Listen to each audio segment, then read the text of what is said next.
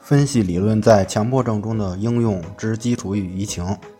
大家好，我是政治心理的张老师。今天我们继续谈谈经典精神分析在强迫症。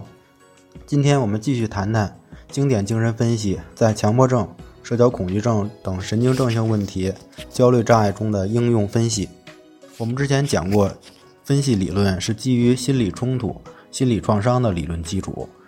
佛氏发现，当时被称作神经症性的问题，就是癔症的一些问题，比如转换性瘫痪障碍、心因性的失忆，这些问题并不是神经系统的问题。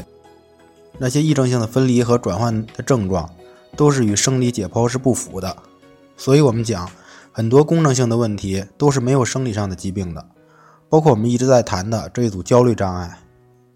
因为生理问题产生的焦虑或者强迫是不能称为焦虑障碍的，比如焦虑症里面的广泛性焦虑和惊恐发作，包括强迫症。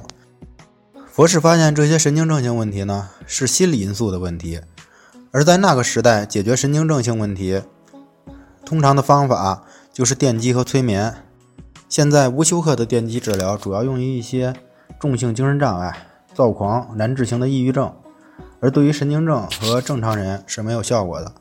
佛师在催眠工作中发现，个案在恍惚状态下能够回忆起一些意识状态下想不起来的那些事情。所以，人在意识清醒时，自我对潜意识是严密控制的，这样其实也是意识运行的机制，保护意识和无意识的机制。我们可以理解为，比如一个人在不同的场合下、不同的身份，他的表现是不一样的。不同的身份呢，可以理解为不同的人格，这可以帮助我们理解癔症性身份障碍的双重人格或多重人格。所以说，潜意识和意识也是这样的关系。博士发现，不能回忆的那些事情，是因为自我压抑。这些压抑呢，就是来自我们说的婴儿最早期的社会环境，就是家庭、父母、爷爷奶奶等家庭环境，这是最早的社会环境。而在社会化的过程中，就会有很多欲望或者本能动机的表达是不符合社会规则的，所以本能就会受到压抑，并用那些符合社会化的行为方式、思维方式来替代。这种方式是很好的，但是呢，也有它的缺点，因为压抑的问题并不等于真正的解决。压抑属于神经症性的心理防御，所以在适当的时候就会呈现出症状。焦虑障碍，焦虑障碍的核心就是冲突。我们说。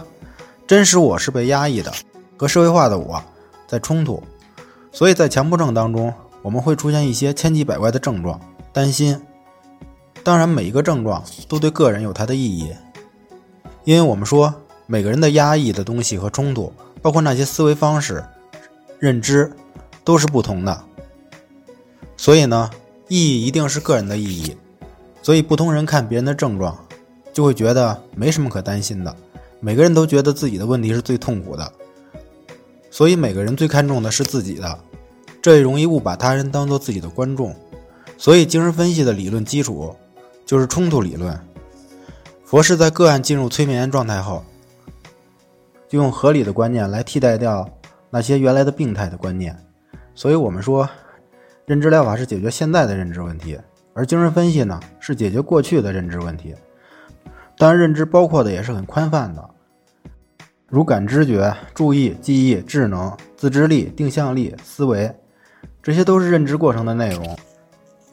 佛氏发现并不能找到这些病态观念的深层次的原因，而在和个案自由真诚的谈话当中，也能帮助回忆、缓解症状。所以，佛氏发现自由联想这种方式方法无穷的力量。所以，我们强迫症的朋友呢？有的人会认为是身体上的问题、生理上的问题，包括神经递质或者什么基因的问题。我们说，人们的神经递质水平都是不一样的。比如五羟色胺这种神经递质，有的焦虑障碍的人水平是正常的，而有的没有强迫症的人，他的水平可能是偏高的或者偏低的。而有问题的人呢，可能是正常的。所以这个其实就是个体的差异。至于什么基因的问题，其实，如果没有基因，那也就没有万物了，也没有人们之间的不同了。这是自然的规律。有的人会憎恨自己的基因、父母，所以我觉得这个完全没有必要。还有一些人会担心自己得精神病、精神分裂，怕自己会疯掉。这个呢，其实都是对这些问题的不了解。我们说焦虑障碍的人自制力是充分的，是不可能出现精神病性问题的。有的人可能也在网上看到一些说有强迫症的人得了精神分裂症，可能在早期的时候是有一些强迫的症状，但是如果说足够细心的话，其实也能够发现他的强迫症状和强迫症是不同的。他可能没有强迫症的心理冲突，正常的自制力，所以并不是什么强迫症得了精神分裂。而是分裂症的早期表现，所以这是不一样的。分析理论强调中立性，这也是咨询的原则。包括人本主义的很多方式都成为了心理咨询的原则。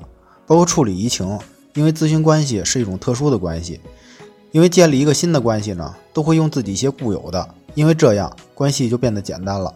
处理移情是很重要的，包括正性的移情和负性的移情。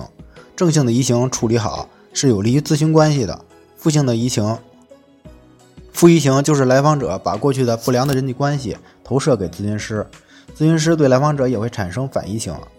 处理移情关系是一个很重要的工作，因为良好的咨询关系的建立是良好咨询效果的必要条件。强调解释也是分析理论的一个重要的内容，就是把那些潜意识当中的冲突进行分析澄清，这本身就是一个成长性的工作。